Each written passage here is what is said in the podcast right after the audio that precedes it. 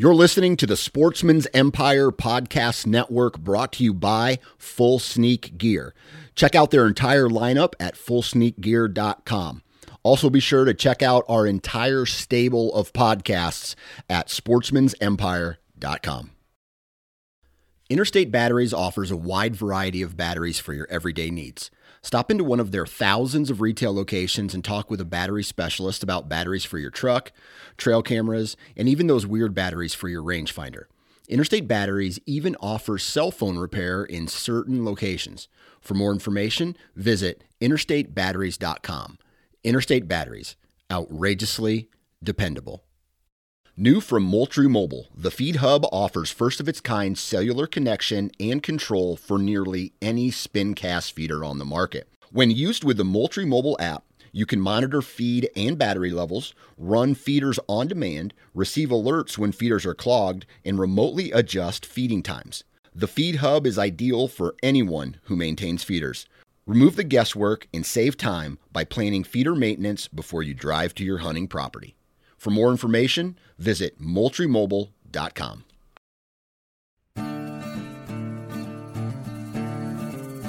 The Houndsman XP Podcast Network is taking you on the journey. Your host, Master Trainer Heath Hyatt, will combine his decades of experience as a houndsman and as a professional trainer that will light the path forward and make our packs lighter on this lifelong journey to become better hunters and houndsmen. There are no shortcuts, so lace up those boots and grab a dog leash. The journey begins now.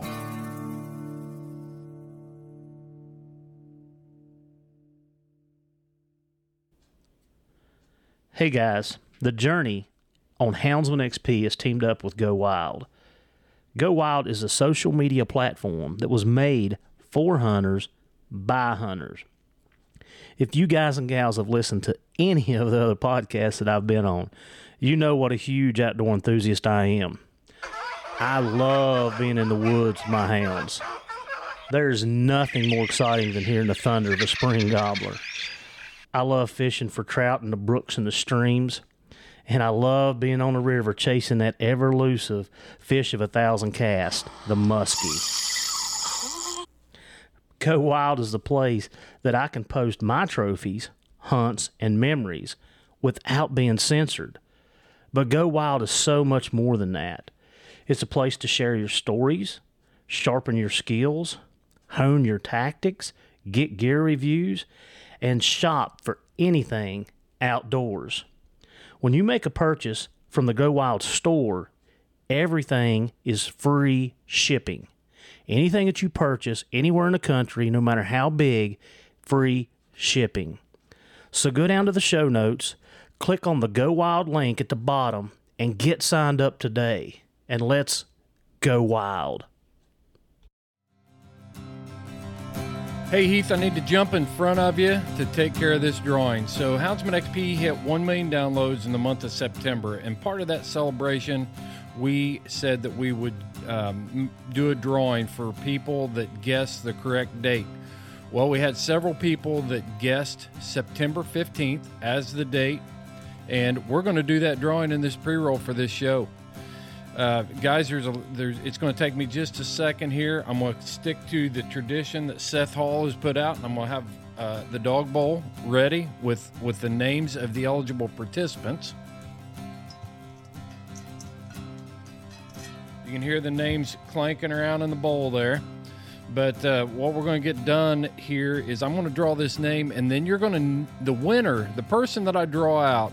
Uh, you can find all the information on what's included over on uh, Houndsman XP podcast group or the Houndsman XP podcast page. We've made several posts about it, and uh, it's it's going to be pretty nice package. I know there's a handmade knife and and some some other great prizes there. So I'm going to draw this, and then we're going to rock on over to this podcast where Heath is going to interview Alex with his Laikas. But let's get this drawing done first. All right, here we go, folks. Mixing it up, mixing those names up in the bowl. I'm gonna pull one person out of here. I think this is so awesome. This set started using a dog bowl for our drawings with all the spinner wheels and everything out there. You know, we're keeping it we're keeping it simple and keeping it on message with a dog bowl.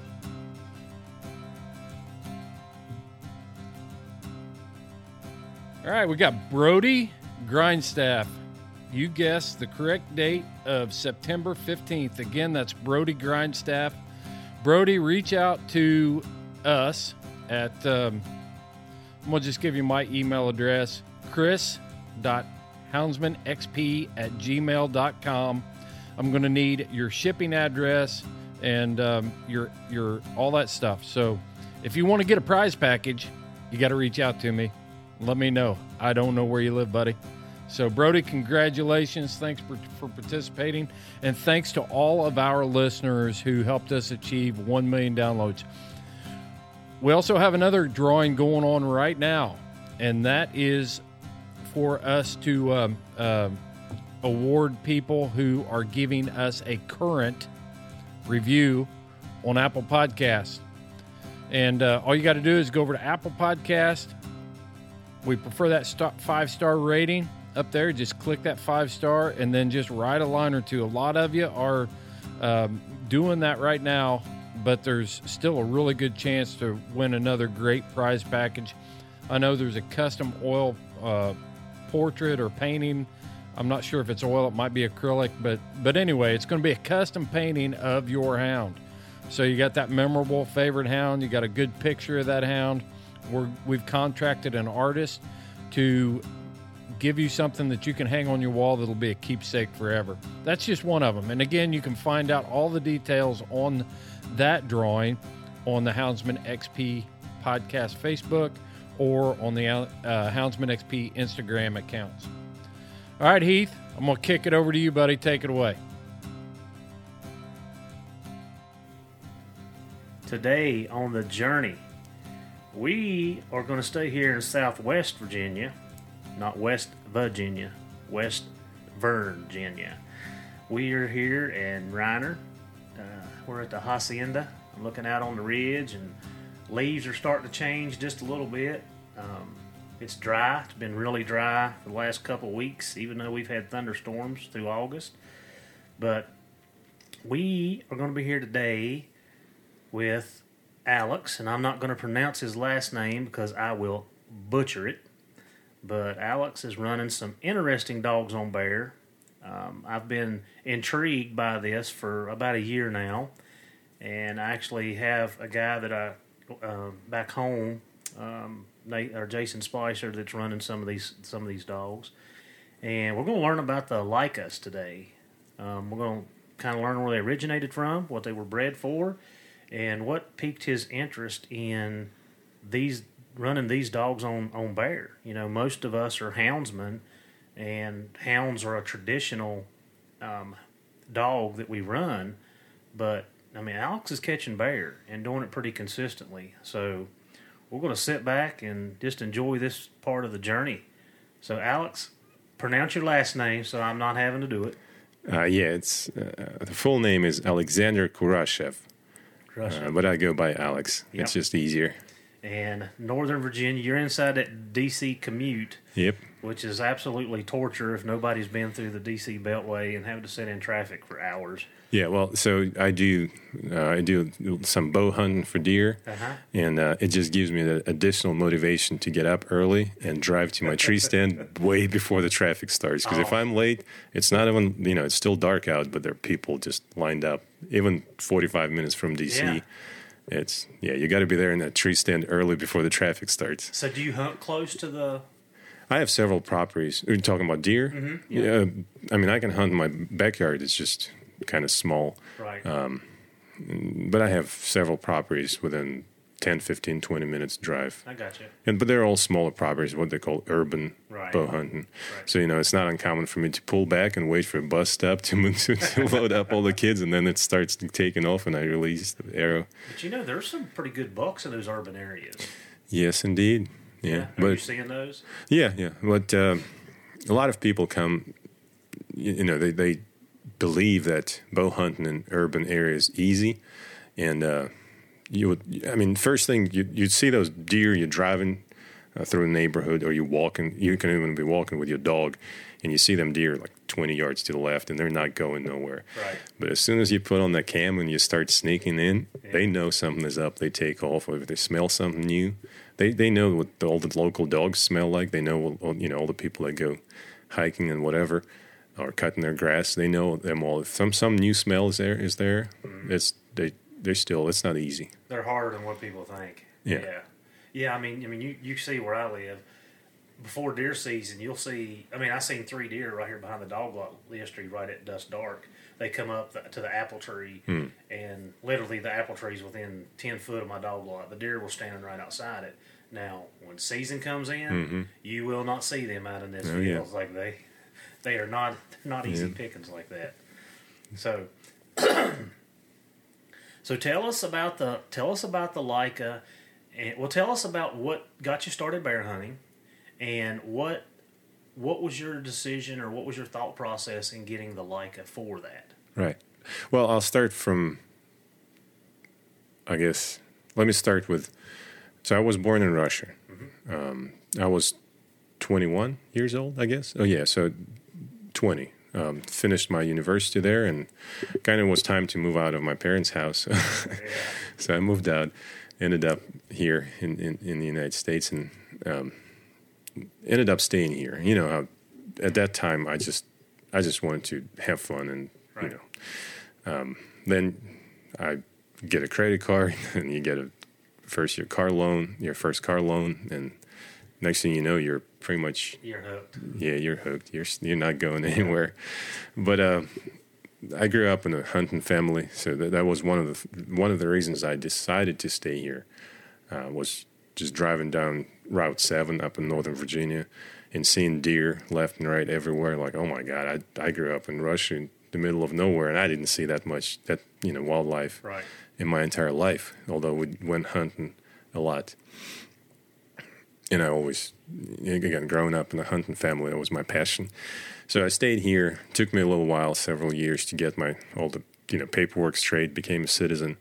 First thing I did, I got my first gun. It was a side by side 12 gauge Oh yeah. Uh, because that's because that's what my dad used to hunt with, and um, started deer hunting. Then got into um, bow hunting because I just wanted to extend the season. And with the archery early season, it was you know logical step to start bow hunting. Then I. Um, so yeah, hunting, in Virginia, we have three big game species: uh, deer, turkey, and bear. I, I- I was I was seeing and I was harvesting deer, seeing turkeys, but I never saw bear. And I was like, "What is this bear thing?" That's, you know, it's always in the regulation books, Right. But I never get to see one. and so then I started doing some research online, going to different forums back then. Um, I guess Facebook was around, but I don't think the hunting groups were that popular in the beginning. But, anyways, so just uh, old school forums and uh, asking questions and trying to do some research. I found out about places like Highland County, Augusta County, um, National Forest. Uh, started going there looking for berries. That was probably ten years ago. Now was this with or without dogs? Without, Without. no, no, no. Again, I'm either bow hunting or uh, at that time I, I think I had thirty aught six already. Uh-huh. So just firearm season, firearm season. I, I, I use a gun. Bow season, I use a bow or crossbow. I kind of went back and forth between bow and crossbow and settled on a compound bow. Um, so yeah, I, I started going out to Highland County National Forest there, um, Highland Wildlife Management Area. You know, I would spend, I would camp there uh, December, trying to find, you know, I don't, I didn't have any friends hunting or anything like that. So looking for a sign and just trying to figure it out. And then at some point one day, I actually got to see a bear. It was a mother uh, female with a cub, and I guess I uh, you know, hiking for a while, sat down to take a rest, and probably ate my sandwich or something, and uh, just look up, and there's this bear 40 yards away, and just moving through the, you know, fallen trees and. It December, so leaves on the ground, everything's crunchy, but that thing is so quiet. I'm like, how, you, how? I was amazed. I knew it would be some some really cool experience, but I didn't realize how cool it would be. So that was my first experience with a bear. And then I, you know, continued trying to get a bear, and I just couldn't. I would go out and I'd try and try and try, and then I went to Alaska several times.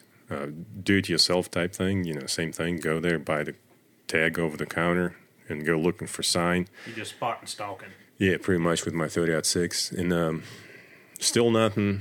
And I made friends with some hunters in Alaska, and they allowed me to sit at their bait site. Mm-hmm. That's when I saw the first bear in Alaska. And at, at that time, I think it was my like fourth or fifth trip to Alaska, and I was Oh, start- wow. yeah, I was seriously starting to question if there's no bears in Alaska. it's still like to, to lure in the tour tourists. But no, yeah, there are bears in Alaska, all right. And then since then, I um, I went back to Alaska several times, but I never got a bear. I had my opportunities, but uh, but still. So I came back to Virginia and I'm like, okay, well, so what do I do? Um, I tried hunting during archery season. I tried bait hunting at, in Alaska. We can't hunt, uh, we cannot bait in Virginia, so that's not an option here. Uh, so I'm doing some more, some more research, trying to find alternative ways of bear hunting, and I find such thing as hound hunting for bears. And so I do some research on that, and I'm like, okay, well, I live not far from DC. I don't think I can have a pack of pack of hounds.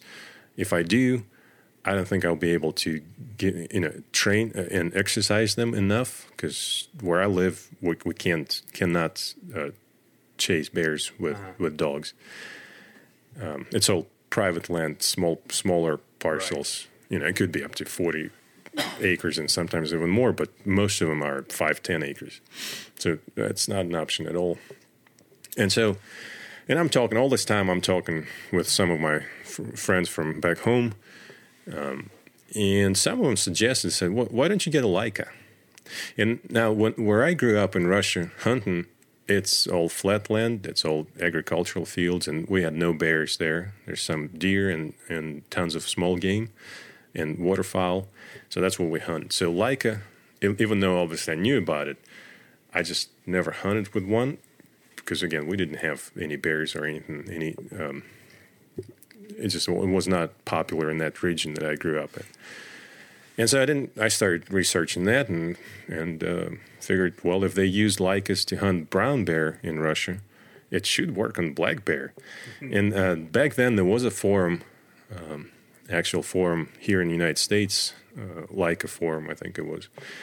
Um, and I asked there and said, hey, anyone ever hunts black, black bear with Laika? Anyone had success? And a couple people said that they squirrel hunt and they trade bear occasionally, but not on purpose. And I said, well, that's a start. And so I went back to Russia and picked up two pups and brought them here. And that's how my journey began. Started. yeah.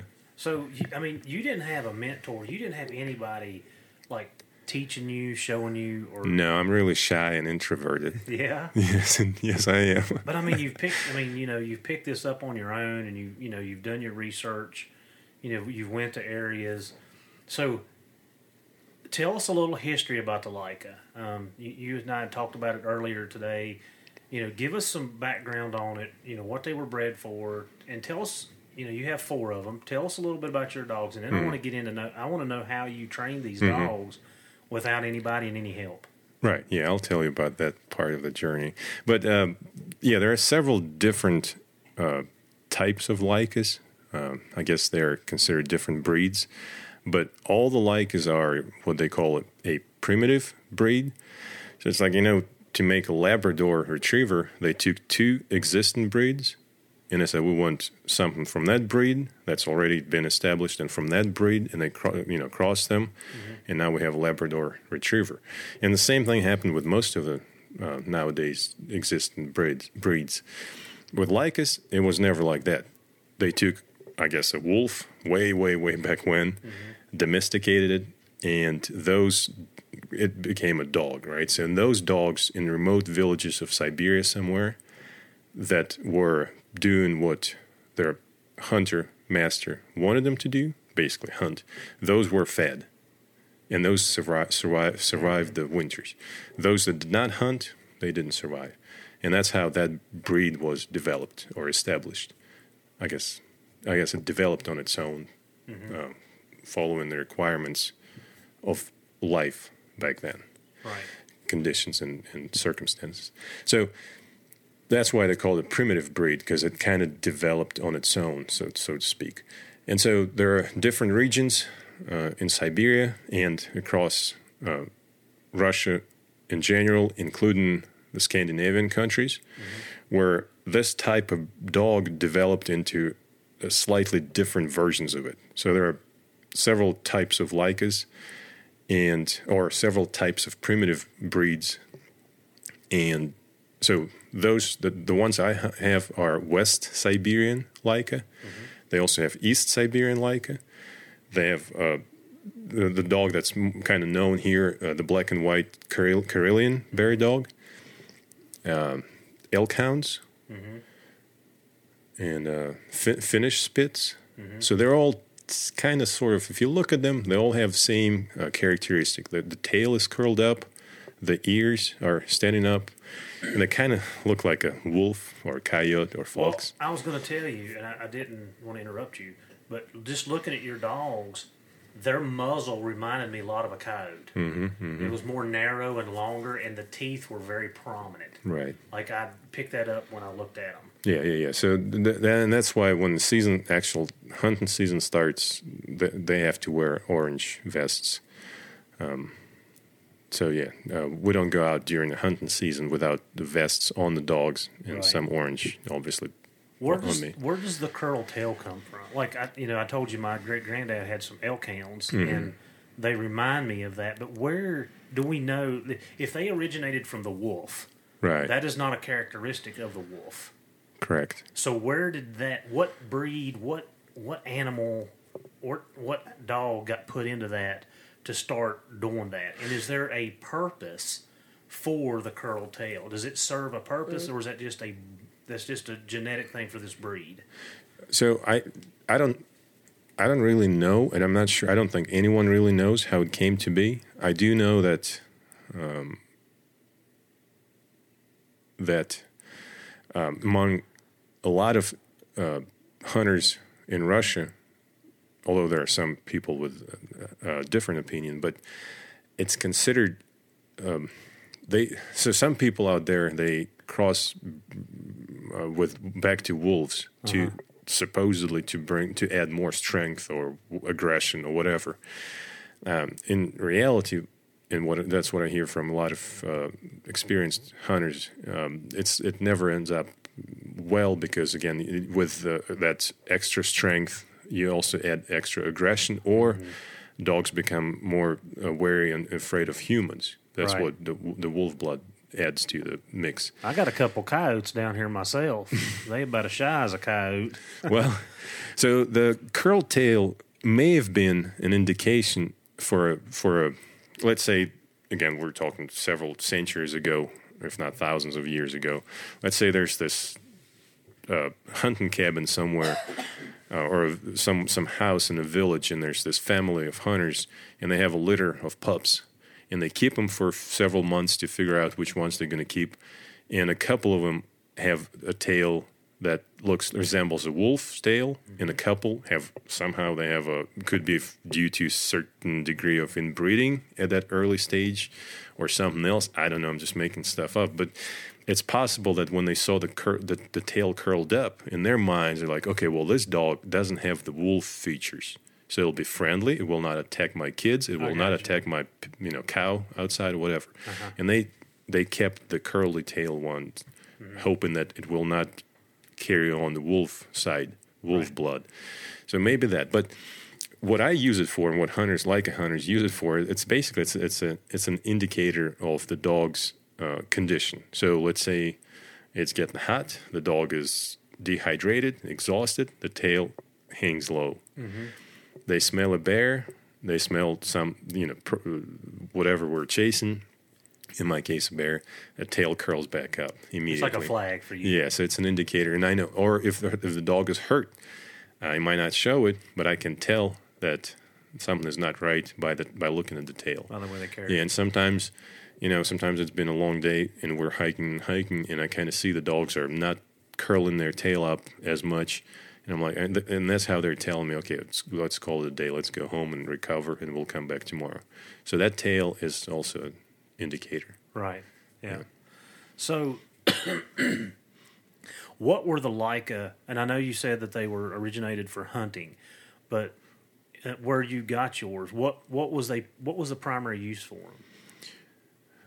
Well, so hold that thought. I'll, I'll get. I'll, I'll go. Back, I'll return to this question of yours. But there are certain, as I, and I mentioned before, there are certain types of Laikas that were not strictly hunting dogs. Oh, really? And when I was sitting down to do my my research, the reason I picked West Siberian Laikas was, again, this is the results of the research that I've done. Um, I'm sure someone else might disagree with this, but which is fine. But the the two alternatives coming out from Russia, in other words, the three more, most popular Laika breeds in Russia are West Siberian Laika, East Siberian, and they call it REL, which is Russo European Laika, which is the same as Karelian Bear Dog, black and white. So the RELs, the black and whites, are known for slightly more aggressive towards other dogs, um, which could be a benefit when we're talking bear hunting. But again, I don't want any aggression, excessive aggression, unnecessary aggression towards other dogs. Mm-hmm. And also, the KBDs and, and those dogs are they're kind of known for seizures. Mm. Doesn't happen often, but it's every now and again those dogs they experience that. So that's a genetic trait that they Right. pass. So wh- when whenever they separated that black and because initially they all came from the same stock, mm-hmm. and they just uh, are that then they uh, when I say they people hunters, they kind of got involved and they say, okay, we're going to make out of this whole pool of genes, we're going to pick out the black and whites one- white ones, and we're going to make it a separate breed. When they narrowed down that gene pool, I think that's where those uh, genetic uh, uh, seizure problems may have been may have come in. Um, so that kind of was a deal breaker for me. The East Siberian Laikas are larger and they're used 50-50 hunting and uh, sled pulling um, uh, out that way. They're larger dogs. Um, you saw my male; he is kind of longer. He's longer and taller. Yeah, but those are even larger on average. Now, just like with people, some could be shorter, some can be taller, but on average, they're slightly larger. Which at that time, I've I've done some. Re- well, first of all, it's a fifty percent sled dog, fifty percent hunt dog, which I'm not into sledding at all. Right. Uh, so I was like, well, that, I guess that's not what I'm looking for.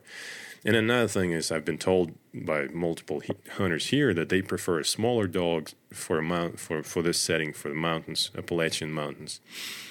And so the third option was the West Siberian Laikas. Uh, they're probably most uh, common. Uh, That means that their genes are as diverse as it can be. Uh, health problems are virtually non-existent. They're very um, easy, maintenance-free dogs, um, and that's how I chose those. Um, and I promised to go back to your question, and sure enough, I forgot your question. Um, about my dogs, how I picked my dogs, and okay, so uh, the, I have some friends back in Russia that that hunt Laikas uh, for moose and uh, for sable. Sable, it's kind of like I guess maybe like fisher here. Yep. Um, so it's of a cat species. Well, they're not. Fisher cat is not a cat. It's more like a, mm, like I guess weasel maybe or Wolverine type Yeah. thing, but they're just smaller. So, but they're not uh, cat cat. They Right. call them Fisher cat, but whatever. so it's it's basically I I was looking for for a dog that would tree something and stay treed, but I needed that something to be slightly larger than a squirrel, because obviously a squirrel cannot fight back. You know. Right. So when I was reaching out to different breeders and Russians and some of my friends, I was I was telling them, look, I need a bear dog, but the bear dog, such bear dog that would actually tree, not just bay on the ground, because that's what brown bears do. They don't really climb. Right. They bay them on the ground. So it was a kind of, you know, odd, weird request to find a Laika that will be a bear dog, but at the same time will be a tree dog. Right. Um, And in my mind, and, and you know, everyone, everybody was coming up with different suggestions. People saying, "Well, just get a moose Laika, or a boar like, because boars can, you know, cause some damage. So you need a Laika with a very strong mental uh, stre- strength, uh, mentally strong." And I decided to get a dog uh, from what they call like a big game line, so moose, boar, that had uh, close relatives or parents with uh, sable uh, diplomas or sable mm, hunting experience. Uh, sable is basically it's a I don't know how big they get, maybe 15 pounds or so, but they tree, and so the dog has to stay treed till a hunter gets there and shoots it out. So, yeah, it's not the sable is not as big as a bear, but if I figured if if they have if it has some big game blood in it and it can tree well, stay treed, that's what I want. And then from there, I'll show it black bear at some point, and they'll either either they're going to figure out or not. And uh, that's how again that's how my journey with Laika started. And um, this is where we're, we're coming to your question: how I trained them. Hold on, I got to go back. Okay. You said that they had to have a like they had to have a sable, either diploma or Yes. so. Um, last week, a couple weeks ago, I had um, Ken Parker, who had the Bavarian Hound Okay. from Germany, Yep. and he was talking about the breeding process, Mm-hmm. and they had they had to meet a certain standard, Mm-hmm. and that if they didn't meet that standard, they didn't get registered and they didn't and you get can bred. and you can breed them. Yeah. So you're telling me the same thing with, Okay, the, so- yours? Right, yeah. So on the spectrum of kind of loose breeding breeding rules, which we see here in this country, Very. and extremely strict, which we see in Germany, Russia is kind of in the middle. Uh, so yes, we have certain uh, testing uh, tests in place. Uh, however, not everyone, you know, follows them. But people that are uh, interested in hunting, uh, they will ask for those certificates and see what their the dog's parents did, what the parents of the parents, and so on.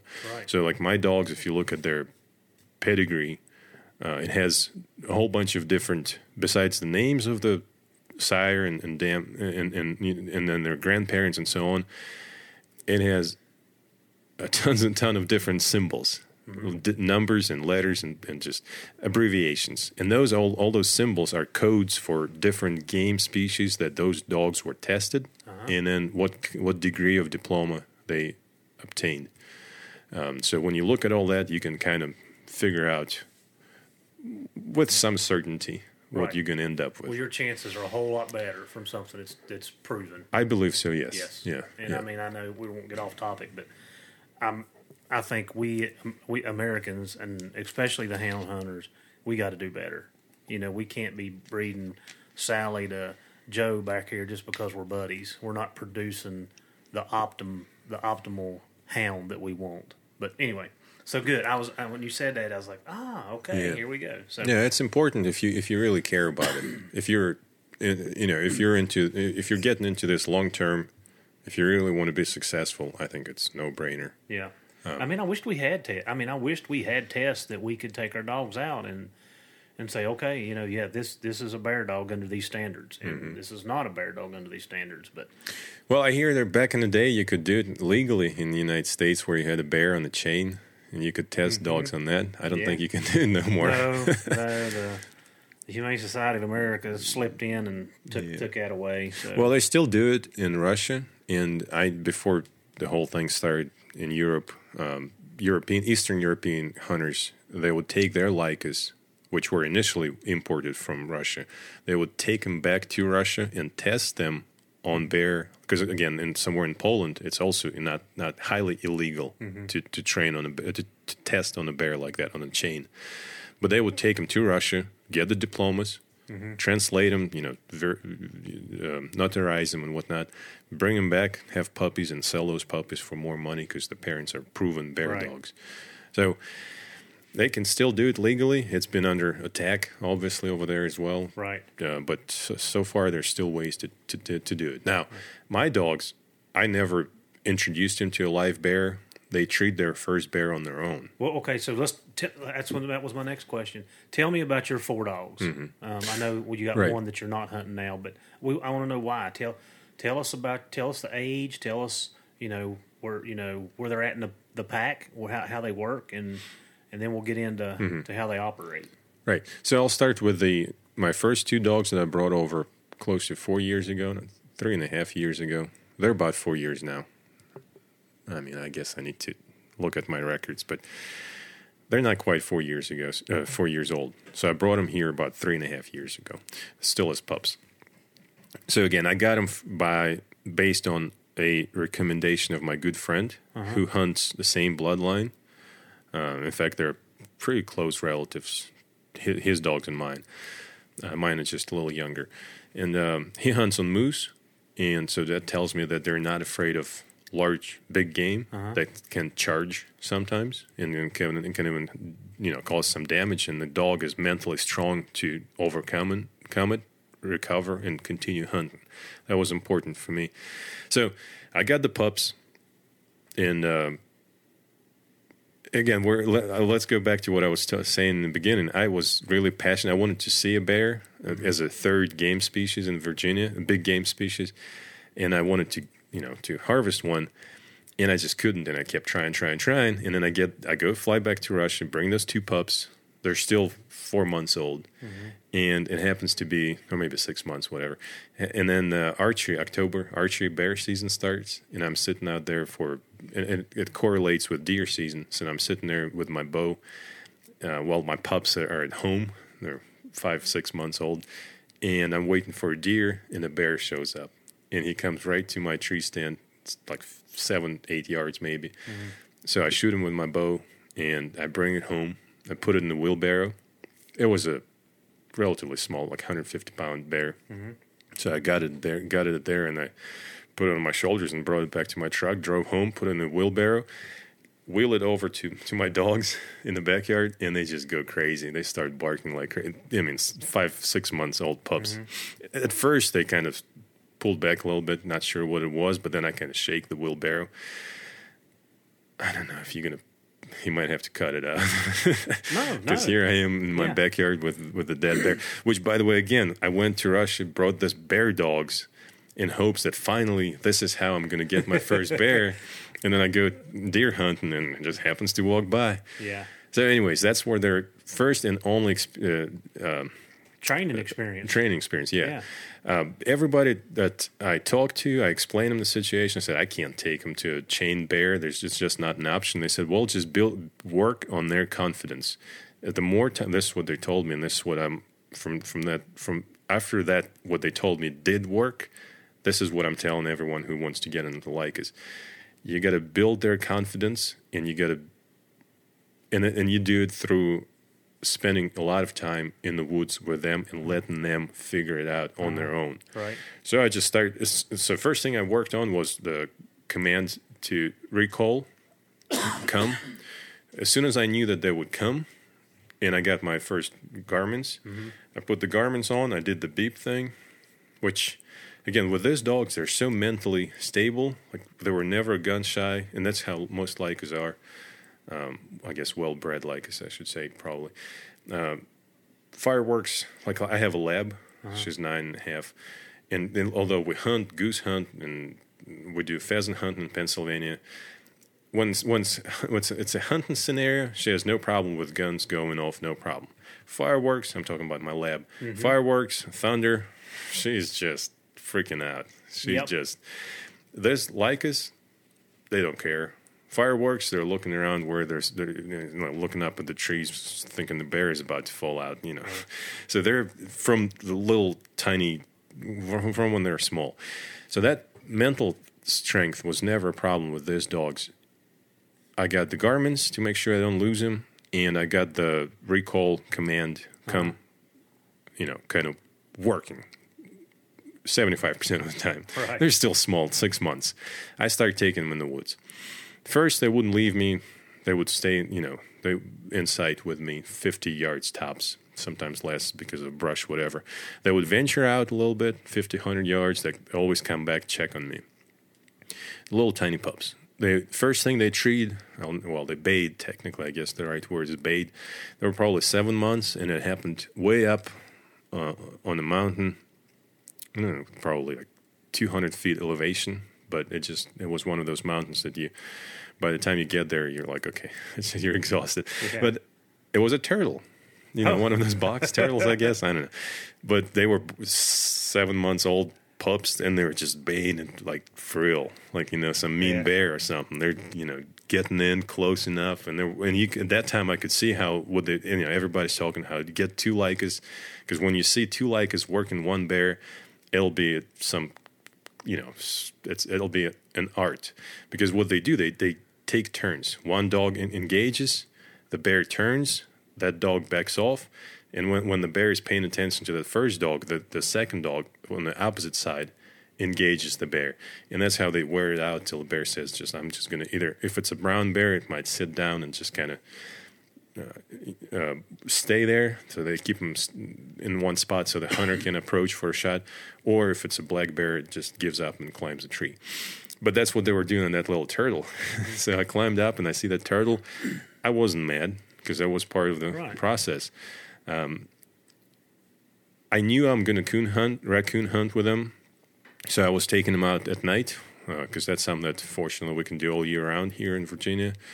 Um, i never showed them um, you know, any coon hides or anything like that. I didn't at that time. I didn't have any friends in coon hunting. Um, I was I didn't know anything about trapping. I still don't really know much about trapping. Um, anyway, so I started taking them out in the woods. So that, time spent in the woods allows them to build confidence and figure out, um, you know, figure out what's going on. And that tree and chasing game and treeing game, treeing instinct is wi- within them.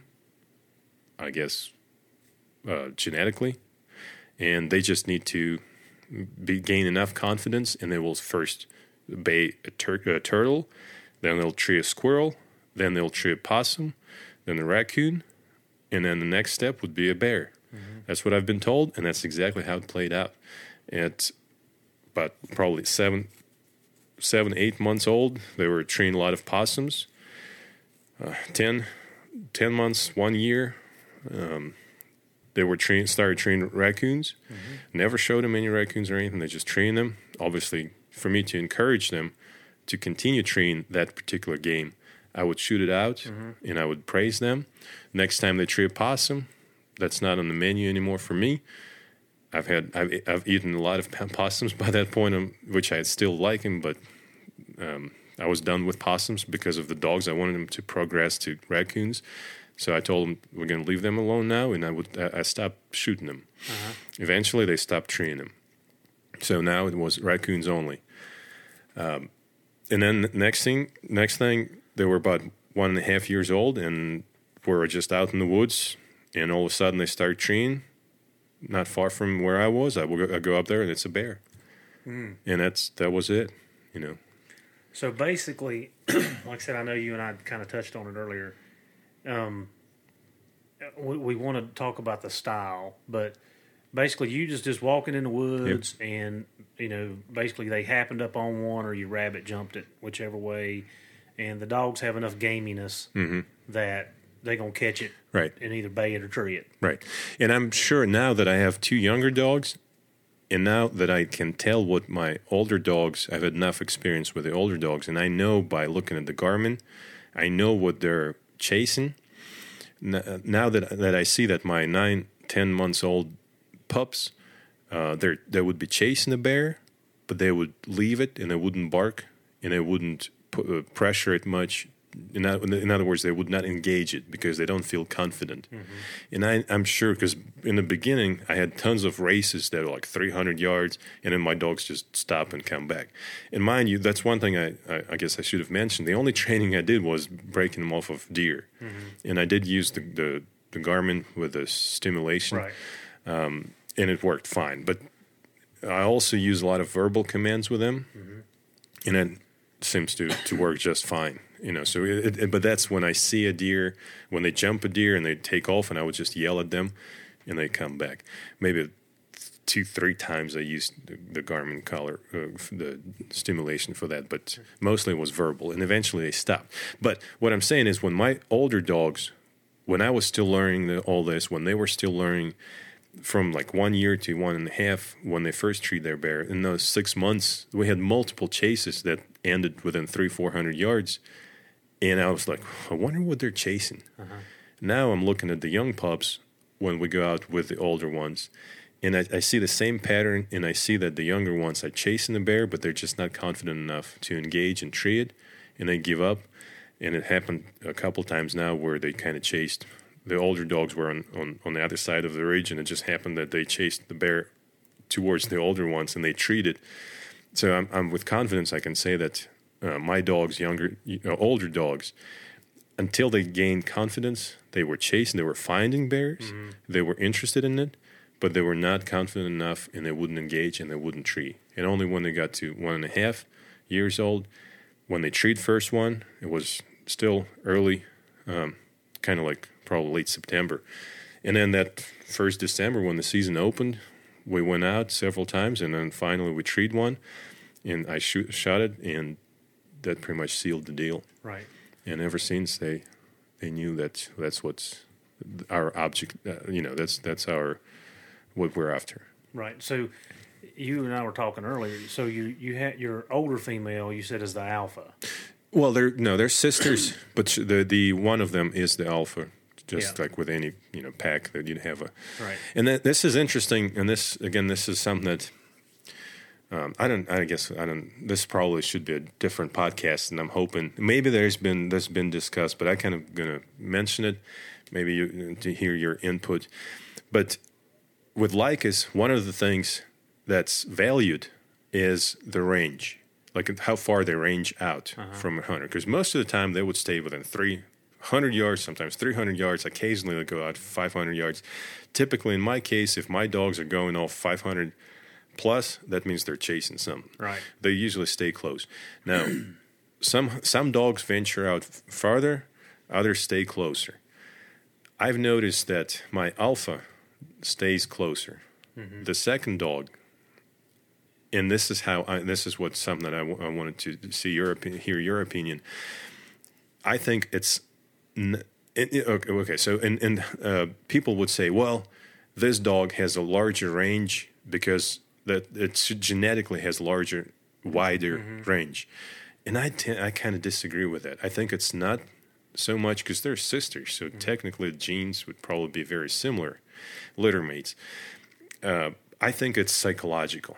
So here we have the alpha, and here we have the second dog that's more you know, so let's say I give them food, I give them bones, and then they chew on those bones, and I kind of forget about them, and I walk, or I'm at work, and I know that at some point the alpha would come over and, and, and take the bone mm-hmm. from the other dog.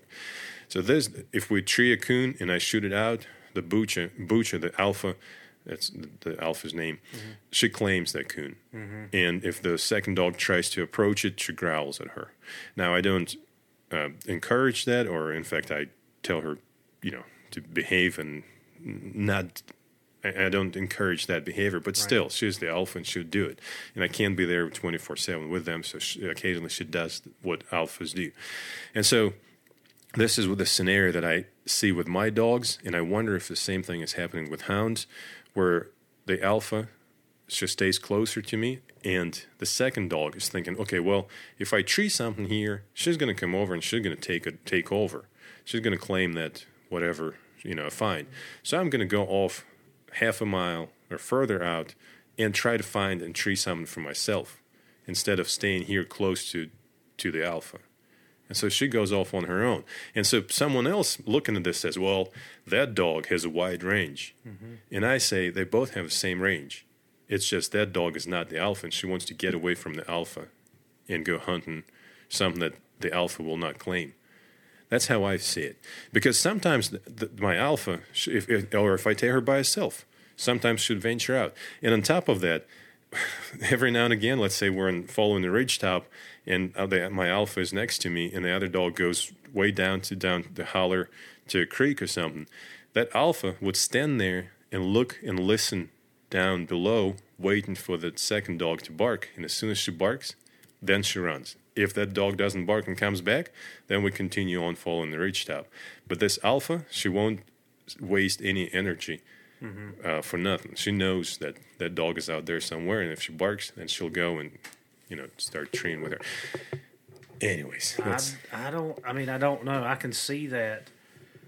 I can see that what you're saying. I can see a dog, especially knowing the the pack order of a dog getting away, and I can see the other side of it because I have dogs that are in the me- middle of the pack that Uh-huh. hunt different, you know, hunt different ranges.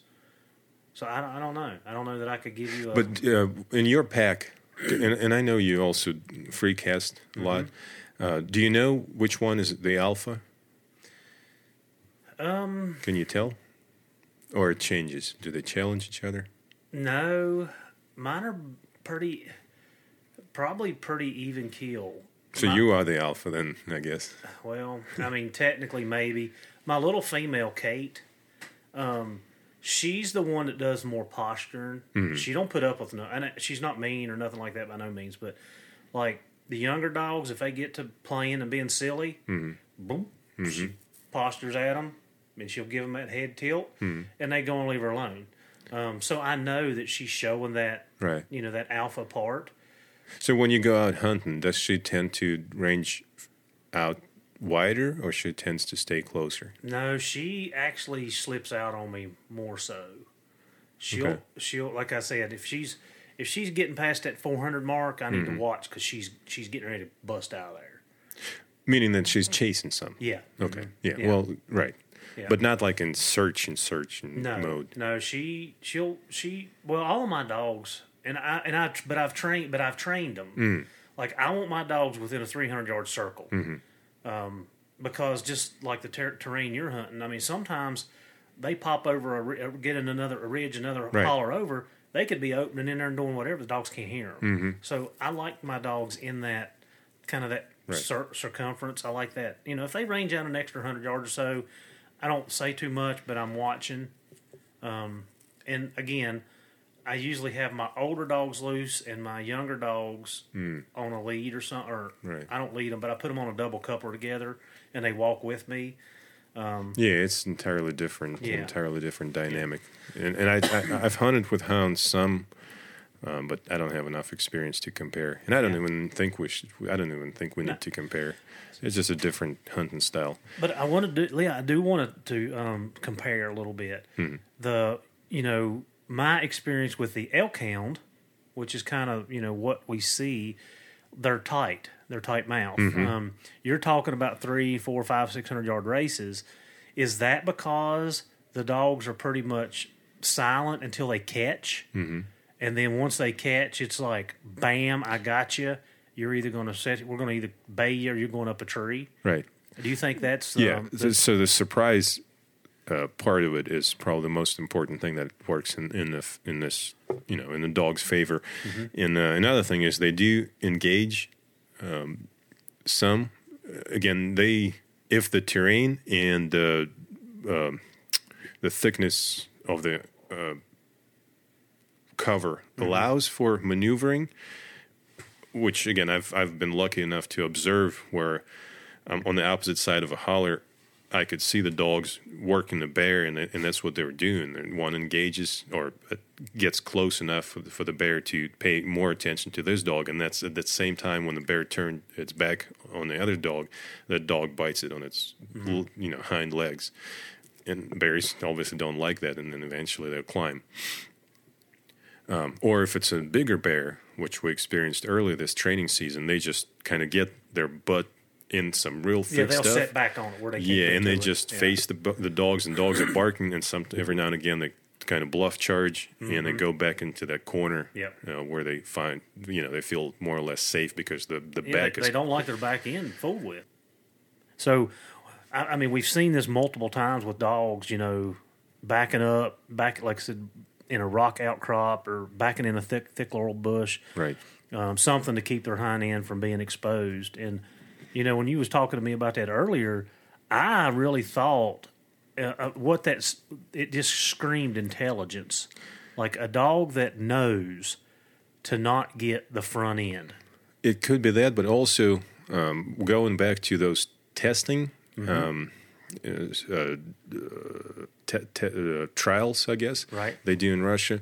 They give you certain points for. They give you three degrees, different degrees of diplomas, like first, second, and thir- third degree. Uh-huh. In in order. Um, uh, they they rate you or your dogs for different things, and certain actions deserve more points.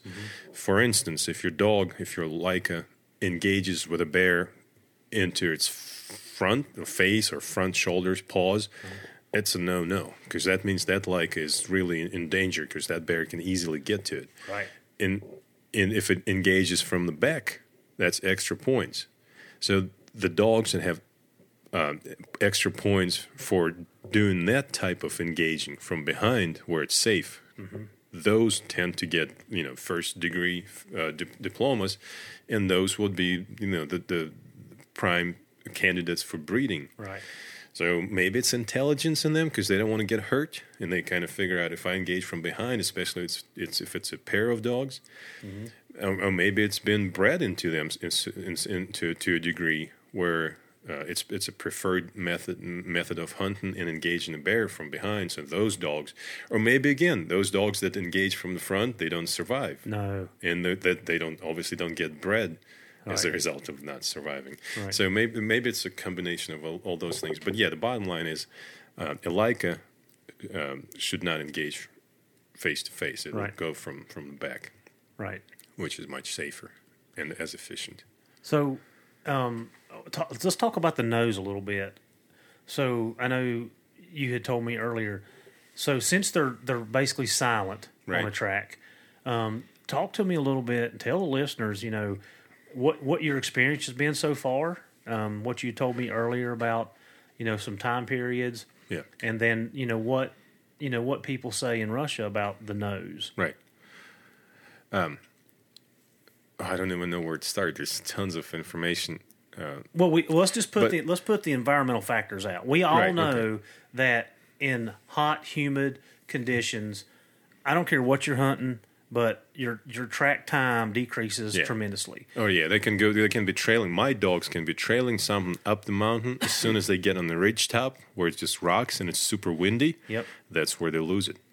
So they can certainly do some ground scent trailing, and same thing. They cross whatever they're chasing across the creek. That confuses my dogs. They they're getting better at it, but still, So the water crossings is confusing them. yeah. Um, again, I don't know. I'm not always there. Sometimes I just see it on the Garmin screen. Um, I've seen a bobcat jump a creek, and they couldn't they couldn't figure it out. Um, maybe it jumped some rock and then jumped diagonally or something. I don't know. Uh, so, th- but that doesn't happen as often as the one that I. It's like on the windy day. Uh, if it's a saddle with tons of like you know open saddle so to mm-hmm. speak the rocks or just bare ground and if it's super windy chances are we're going to lose whatever we're chasing once they get to the, to the top of the saddle top of the ridge where the wind is just blowing that's sent off of the top But this, ridge top. but they're not jumped at this point. They're not looking at. It. no Yeah, no This is when your dogs are trying to work the odor out. correct yes And even though they are tight, and I don't want to call them silent or tight-lipped, whatever, whatever you say they are, you know, you you told me that, you know, you you've seen on trail camera Mm-hmm. that a bear crossed, and you went back and you were able to the dogs worked the ground. And, Right. So that was that was one instance. Again, I I, I I've heard stories from other hunters with Laikas and hound hunters and hunters in general that you you listen to that story and like and you're thinking either I'm such a bad hunter or my dogs are so bad, but I don't think it's ever even po- possible that we'll come anywhere close to what you're describing. Like your dogs have some sixth sense or something. Mm-hmm. And so, and, and you know, you just hear those stories, and at some point, you're starting to question that source of information. Right. and so, I tend to rely on more or less facts that can be proven. Right. So, for instance, I come home. Well, it was last August, August chase season. I come home. It was like 6 p.m. maybe, and I have a trail camera set up. 45 minutes. No, yeah, it was 45 minutes away. I jump in and, and, and I get a picture as I'm pulling in my driveway. I get a picture of a bear in front of the trail camera. I turn around. I, I put the dogs in the in the box. I throw the box in. Uh, put the dogs in. Drive there as fast as I can. Forty five minutes later, I put the dogs there in front of the camera, and then several minutes later, they start baying that bear. I don't know, maybe like a couple hundred yards away, three hundred yards away. It was a big bear, so he couldn't climb. I guess he didn't want to climb, or he couldn't climb. But I was able to get to thirty yards or so. Um, so that was my first uh, confirmed uh, age of a track that they could take it. And it was not like they because at, th- at that time I went back to the trail camera where that started when I called the dogs back and called them called them off. I said maybe they winded it mm-hmm. I went back to the trail camera, I checked the wind, it was not coming from that direction. Mm-hmm. So they used ground scent to chase that bear. So mm-hmm. 45 minute old track in my mind was a confirmed 45 minute. That's what they're capable of. And this this August, I was out uh, for, during chase season, beginning of chase season, and the dogs chased something. Maybe it was a bob- bobcat. It was not a bear. Eventually, they split. They lost it. One of the dogs um, kind of went one way. The other dogs came back to me. Then we continued on. And my dogs, I've never so far, I've never lost them. If it happens that they can't find me, they, they usually figure out the way to, to find me. If they can't, they just backtrack to the truck and they sit at the truck and wait for me. So I, I that that one dog that did not return, um, I could see her on the other side of the mountain with a, a telescopic antenna for the Garmin I, I use, and uh, she's just still trying to figure something out. I, I was like, you know what? I'm just going to continue hunting, and she'll either come back to me or she'll go back to the truck. So we went on every now and again. I'd check on her, make sure she was fine. At some point, uh, I found some old apple orchard. I made a waypoint. Let's say it was whatever, I don't know, noon. And then that dog is still on the opposite side of a mountain trying, I don't know what she's doing there. Maybe she laid down because it was hot. Maybe she found something to drink and cool off. Two hours later, I, l- I left that orchard. Um, I'm, you know, continued on. Two hours later, that dog came back uh, over the mountain, came down, happened to cross my where I walked uh, just outside that apple orchard. So that was two hours ago that I was there. Because again, I remember because I made a waypoint. Mm-hmm. And she picked up my scent and she followed me and she caught up with me. And I wasn't following a trail, I was just bushwhacking or following reach stops and then just going like diagonally going down mountainside. So there was no trails, maybe some game trails here and there, but it's not like I was walking a trail. So that dog followed my tracks, my scent that was left two hours ago. So that's the second instance where I can say that these dogs are capable of a, a two hour old trek. Mm-hmm. Now, is it a lot? Probably not. But if we go out hunting and we cover six miles in, in the mountains or 10 miles, chances are especially if we do it early morning or late in the afternoon, chances are we're going to run in run into a bear track that's within those two hours uh-huh. Frame, and that's even considering that two hours is is their limit. Chances are, if conditions are right, it could be longer. And the dogs, as they get more and more experienced, they're more they are, they're they're probably capable of picking up and figuring out and following a track that's even older. But this is this in, the, in a nutshell. This is how the, the, our hunts play out. We just start hunting. I look on, on you know onX or whatever map you know you use. I look on the map. I figure out the spot that's the most remote from any roads because that's where hound hunters will check, will rig everything in the morning. Yeah. So it's like, okay, I'm not going anywhere close to uh, vehicle access. I'll try to go where you know there's no hikers or, or not many hikers. Although that's I'm not sure that affects bears as much as hounds. and um, ideally, I would know what's what you know what bears are eating at that time, and I will try to target that. And that's what I do. And I start hiking, and it's quiet, and we go. And I always, if I bring someone along, I tell them we'll just be quiet. You know, once the bear is in a tree, we can talk as much as we want, and after the hunt's done, we'll discuss, we'll catch up on everything. But for now, let's just be quiet and stealthy, and we'll just start hiking. And we hike, hike, hike. At some point, all of a sudden, the dogs just start barking, and you know, 100, 200, 300 yards, they're treed, mm-hmm. And we go in, and it's a bear. So it's not for everyone. It's quiet. It's maybe it's boring, but when it happens, it happens quick, and it's typically it's typically a bear. and you know you say it's not for everyone, but the the the end game is to catch bears. Well, for me, it is. Right, and But I hear people talking again. As I said before, I'm I'm kind of introverted. Uh-huh. Um, I like talking about hunting, but that's that's about it. Maybe I just that's, the only thing I that's on my mind. But I hear people say, "Oh, for me, it's important to catch up with my buddies." So the social aspect of it is Right. important, which I can clearly see how it's important for most people. Maybe Mm-hmm. some some most people. I'm just not like that. I, my goal is to tr- see that bear in the tree. Yeah. You know, and not to mention that they taste good Yeah. when the season is open. Uh, but um, so this style of hunting, uh, you you can't just you know socialize and talk out loud and laugh and you know stuff like that. Right. Just you can when it's when the job's done, but Right. up to that, it's all it's all business. You got to be quiet. The dogs are quiet. We're going in. We find that bear, then we I can mean, do whatever we want. And, I, you know, I'm sitting here listening to you, and I'm thinking back through many hunts that I've been on. Like I can't tell you. I mean, over the 25, seven, eight years, whatever I've been doing this, I mean, I can't count on both hands how many times I've been walking through the woods, just the dog's loose, and the next thing you know, they're bayed or treed. Mm-hmm. It's just automatic, mm-hmm. and that element of surprise. You know, the dogs obviously run right up on it in its bed and jumped it right up a right, tree. right. And I mean, most of the time when that happens, like it's treed immediately. Right. I mean, you just I can't remember I can't recall right off the top of my head right now any time that they've done that and run for miles. Um, you know, most most of those times that I've been well, all of them have been just like what you're talking about. You know, you hear the roar and they're, they're treed, or you know that you hear the roar and they're caught and it don't go nowhere. Um, so I think you know the dogs being tight, tight on the ground, and putting you know they let you know when they're caught.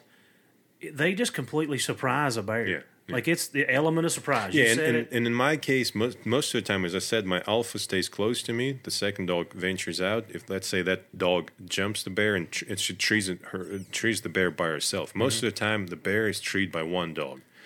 When the second, when the dog starts barking, when the bear is treed, the second dog joins in, and then both of them start barking. It's not seldom, but like maybe 40, 35, 40% of the time is when both dogs happen to be in, in the same spot and they start to chase mm-hmm. or they jump the bear at the same time. Typically, they're in, you know, they're not together. So typically, it's one dog that actually surprises and mm-hmm. trees the bear. The second dog again, if that bear is on the ground, that's when the sec- second dog, dog joins in, and that's when they start their dance thing, and that's what helps treat or keep it at bay. But um, yes, that el- element of surprise, even with one dog, can still work, and Yep. it works. Um, again, in my case, we start out hiking quiet. They find it. It happens quick. Then, with two dogs at the tree barking at the bear under the tree, then I approach if I have another friend of mine or hunter with me. Wait a second. How do they keep up with you? I hear that you're a complete terror in the woods. No, that's not true. Oh, that's what I hear. I hear that I'm six six and my legs are I don't know how many. you got the long Yeah, legs, well, so No, but that's not true. We, we, I go slow because typically, and that's another thing. I carry, I try to carry water for my dogs. So I would have like a gallon at least uh, Mm-hmm. Yeah. in my backpack, and also in my pack, um, I have pliers because we, you know, occasionally would run into porcupine. Mm-hmm. Typically, north, further north. yeah. Um, I don't think we have you have them No, here, not, no. but they're coming. They're, I mean, we see them in Clarke County, Virginia. Really? We see them on the side of a road. Yeah, Oh, wow. now for the past couple of years. So they're coming down from Pennsylvania and northern West Virginia. Anyways, uh, pliers, extra antenna, leashes, uh, you know, the kill kit, whatever else I carry with me. So the, my pack is pretty, and of course, the gallon of water, plus some water for myself, plus lunch and whatever. It kind of, in, in the gun if it's the season. So my pack is kind of heavy to begin with. Um, so I'm not trying to kill myself. I go slow. And in fact, sometimes it's good for, for me to slow down, stop, and let the dogs go to the left, and maybe go over over the ridge, explore that mm-hmm. area on the other side of the mountain. So I don't I don't go fast. I don't know. It's not. That's not what Taylor and Ariel said. They said that. Well, when the dogs are treed, then yeah, then I just go. I don't know. yeah, that Yeah. gives me some motivation. But uh, yeah, that's that's the, basically the hunt in a nutshell. In a nutshell, we just start going. They tree. It happens typically most of the time. It happens quick, and then we get there, and this is where the first uh, things you know if things can go wrong. This typically, at least where it used to be, go wrong when I had two dogs. Now that I have another one. I have four, but one of them is a squirrel dog. So I, now I run with three dogs, and, and all three of them, it makes it a little easier. And what I'm talking about, I'm talking about bears bailing out of trees. Yep. Because it's only two dogs. It's not a pack of hounds. The bear is up there, and he's like should I run or should I stay? It's only two dogs, but they were kind of biting me, so I didn't feel that great. But then humans show up, and that's when bears like, okay, we're out of here. And that happens several times. Typically, though, they're treed again within 100 yards or so.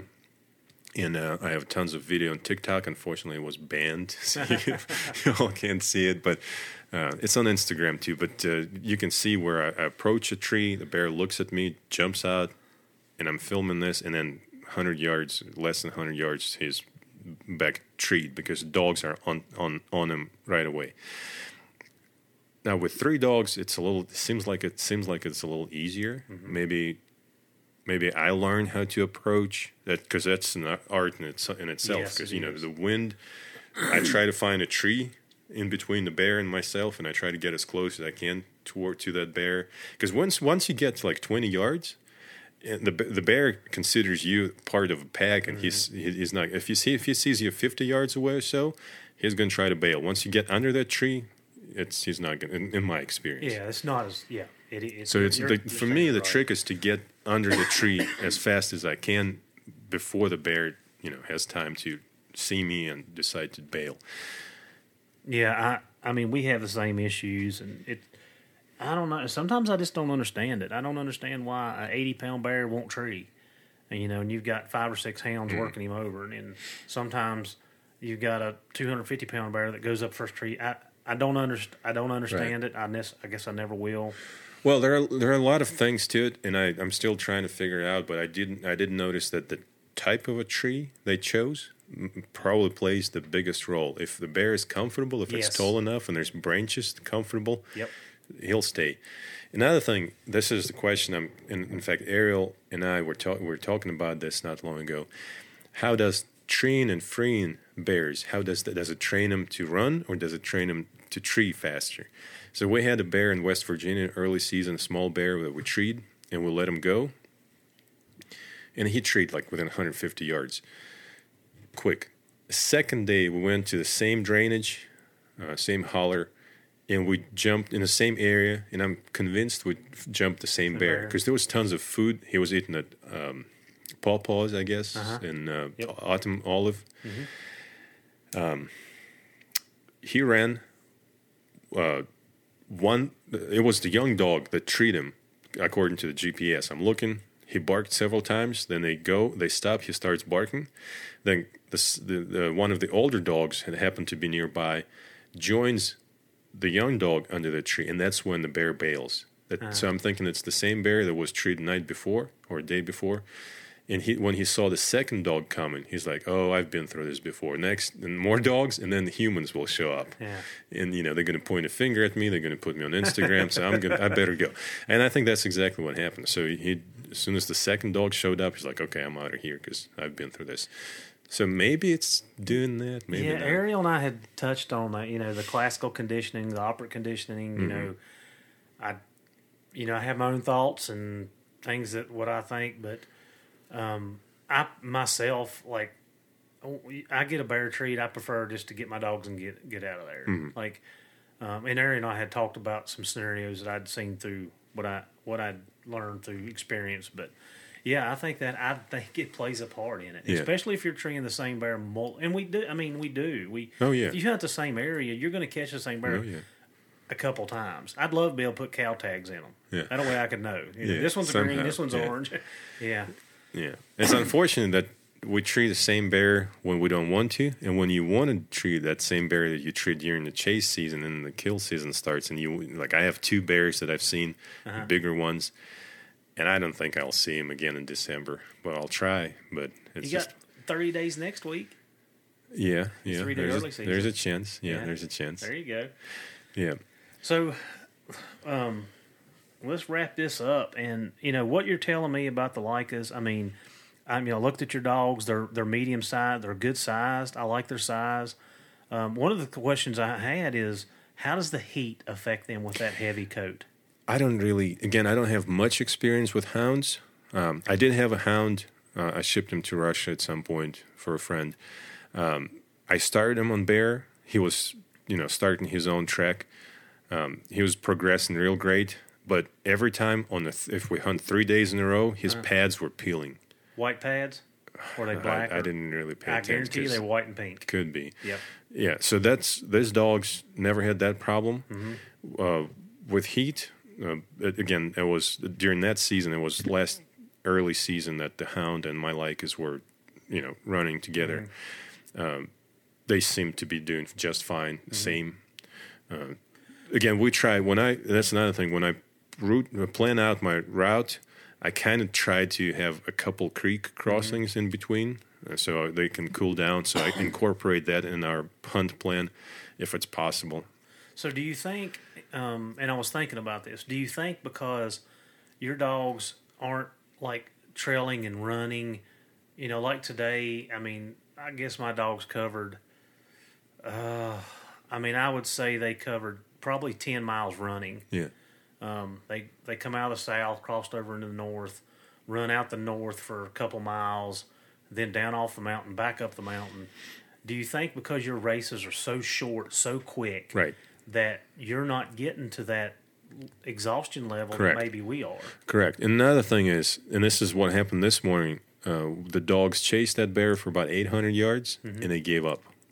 And this is what I was listening to your podcast, uh, Doctor Hall. Dr. Hall, yeah. Mhm.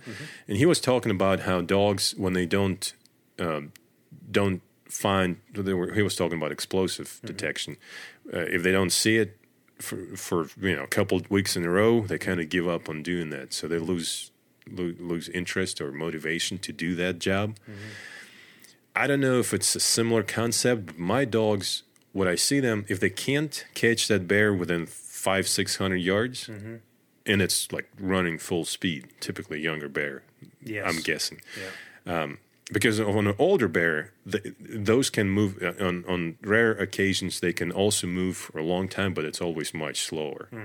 But anyways, so my dogs, and this has happened. It typically happens early season, and it doesn't happen often. But this morning, that's exactly how it played out. They jumped the, that bear.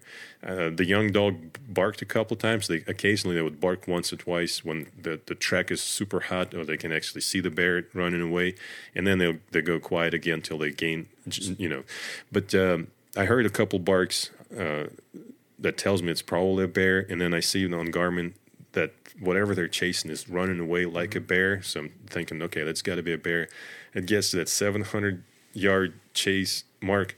and I'm thinking we're probably going to lose it because it's 11 o'clock in the mm-hmm. morning. And it's like close to 75, 80 degrees maybe at that point. Sure enough, 850, 900 yards, they just turn around. Now, the reason they do that, maybe, is it intelligence? Is it because they've done it before over a mile and they never? Because if it, if they find a runner, he'll outrun them. Well, that and that's what I was going to say. Do you think it's because he got the the bear got a head start and they weren't able to get teeth to him to get up and caught with, caught with him? N- Well, maybe it could be. I can't really say for sure, but I think it's either because they've chased younger ones before and they it just doesn't work out in the hot, you know, uh, on a hot day, Yeah. and it also could be, and this is where the intelligence might play out. If they, let's say, if they they stop chasing at 850 yards, 850.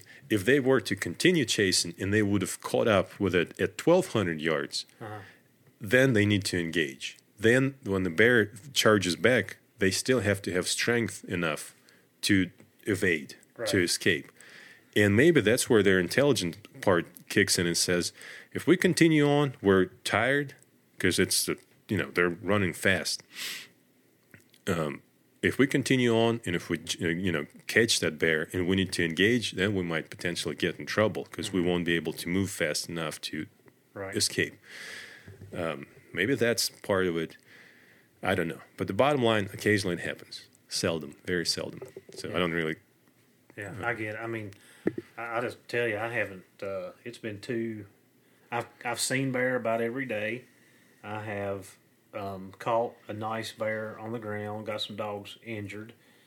Um, and today, this little bear probably wasn't 80, 90 pounds, wringing wet. Do you actually see it? Yeah, across the road. Oh, Like okay, running. okay, yeah. okay, gotcha. Um, we're, the area we hunt, there's got several roads, Mm-hmm. and if they cross out of a valley, they're going to cross. Mm. Um, and we seen the bear, and I mean, I mean, I'm, I don't know what's going on, but I'm not getting them caught. Well, because again, could be. I don't know. Maybe your dogs are not uh, putting enough pressure because it's it's also it's hot Yeah. and they just don't feel you know strong enough at that point or Yeah. enough strength left in them. It's very frustrating because I was catching bear pretty consistent, um, treeing them pretty consistently, and like I said, now, um, and I I didn't get to hunt a couple days. I, I've had I had COVID, so I was out for four or five days, and I mean just not like I don't know, and and I'm down three dogs. I got one my one of my you know Kate's in heat and um, Trip got hurt on that bear, and he's out probably till December. I'm not even gonna try to run him until December. And then my other little female, I got she got staples all up her rear end and in her back. Um, so I'm down to three dogs. One of the three dogs is not the fastest dog in the world, and then I got Spook who outruns the other two. Right. I don't know what's going on, but it's it's it's discouraging. Well, yeah, it's yeah. But uh, you have um, other hunters that you can tag along, and you know, so Mm-hmm. Yeah. that, that helps, I'm sure. So it's not like that season is gonna uh, you're gonna miss out on the season. No, I got we got a couple more days and then the early season. Right. I'm excited. Yeah. Uh, can I do my? Yeah, Alex. Uh, so that's what I was gonna say. If you ha- if you were gonna say something about your dogs, Oh, I have a secret agenda. Yeah, Yeah, I do. um, Hidden agenda. if you were gonna say something to wrap this up, what would you tell our listeners? What would you say? What? Put Right. Okay. Yeah, and I'll try to keep it short.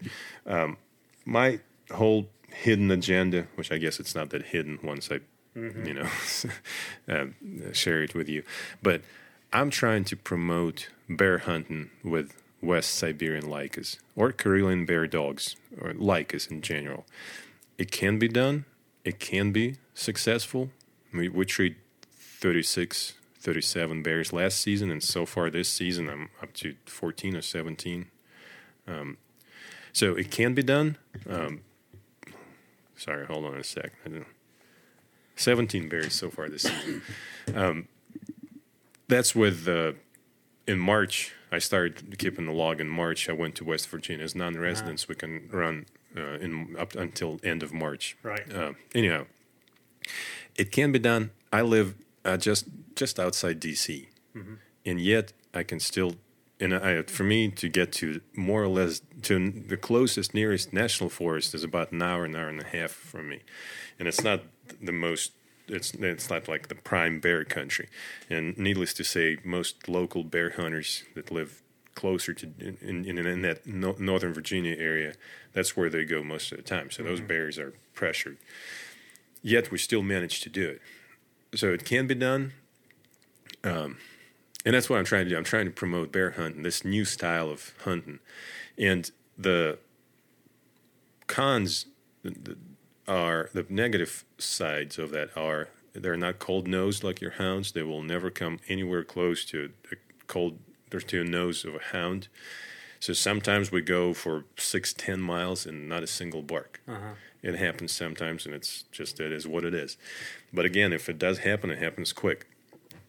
And then the positives, though, you only need two dogs, so that it's it's a lot cheaper to feed them. It's easier to handle them, to train them. Um, the only training I've done basically is just a base, very basic obedience: recall, jump in the truck, and stop stop barking at the squirrels in my backyard. That's about it. Oh, and, and I guess not chasing deer. So easy to train. Only two dogs to feed. Um, you don't need a truck. All of my hunts they start from a trailhead from a parking lot that's either gravel or uh, you know asphalt. You can have a Prius, you can have a car with one dog box, you know, one of those air airline approved Crates. crates. Yep. Uh, I that's how the last year I had two dogs, and the only reason I have more dogs because I needed a male. Right, that's the main reason I went back to to Europe to Russia, and brought more dogs because I wanted to find a male that would be a bear dog as well, so I can breed them. Which this, if I am going to breed them, initially I wanted to do it this year, but even I was thinking about last year, and now I'm thinking this year, but now I'm thinking I'm going to do it. If I'm going to do this, it's going to be next year. I want this male to prove himself first. Anyway, so another things uh, in you know in favor of this style of hunting, I guess you you don't need a truck. Uh, you need a pair of you need you need a Garmin or any kind of tracking device. um, you can control. Like I can control my dogs if I even if I'm hunting small parcels. Like let's say I'm hunting some private land for raccoon in the winter, in January, February. It can be 20 acre lot, and my dogs never leave that 20 acres. I see them going, I beep or I whistle or I call them, they come back. So it's really, I don't have a problem. Even though in Virginia we have right to retrieve, Yeah. uh, you know, I try not to use that as much as possible so there's no conflicts. Right.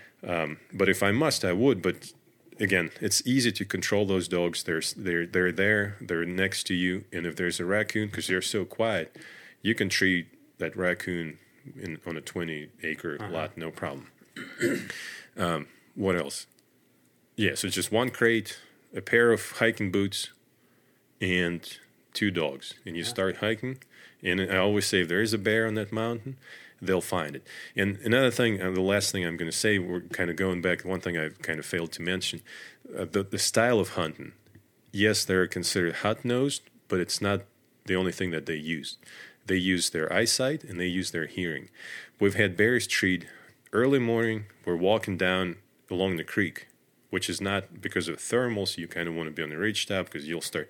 The sun comes out, the the thermals start taking the air up. We're following the bottom of this holler. All of a sudden, we're quiet. All of a sudden, about some hundred yards up or whatever, somewhere up above us, we hear a branch snap. It's one of those quiet mornings. Uh-huh. We hear a branch snap. Immediately, my dogs and I look up.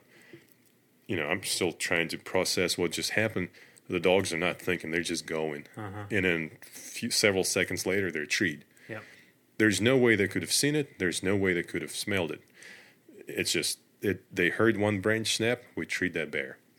Another thing was, uh, again, we're quiet, and I always say it's usually we're more successful towards the end of the hunt because if, if I bring someone along, people like to talk. You know, we- they start By talking. the time you walk them to death, you've got them Exactly. Yes. So most of the time we're successful on the way back to the truck, and I'm. Yeah. This is you know I'm I'm started keeping the log where I describe how the hunt went, and I'm already seeing that pattern Mm-hmm. because people are tired, they're not walking any, and talking anymore, Yeah.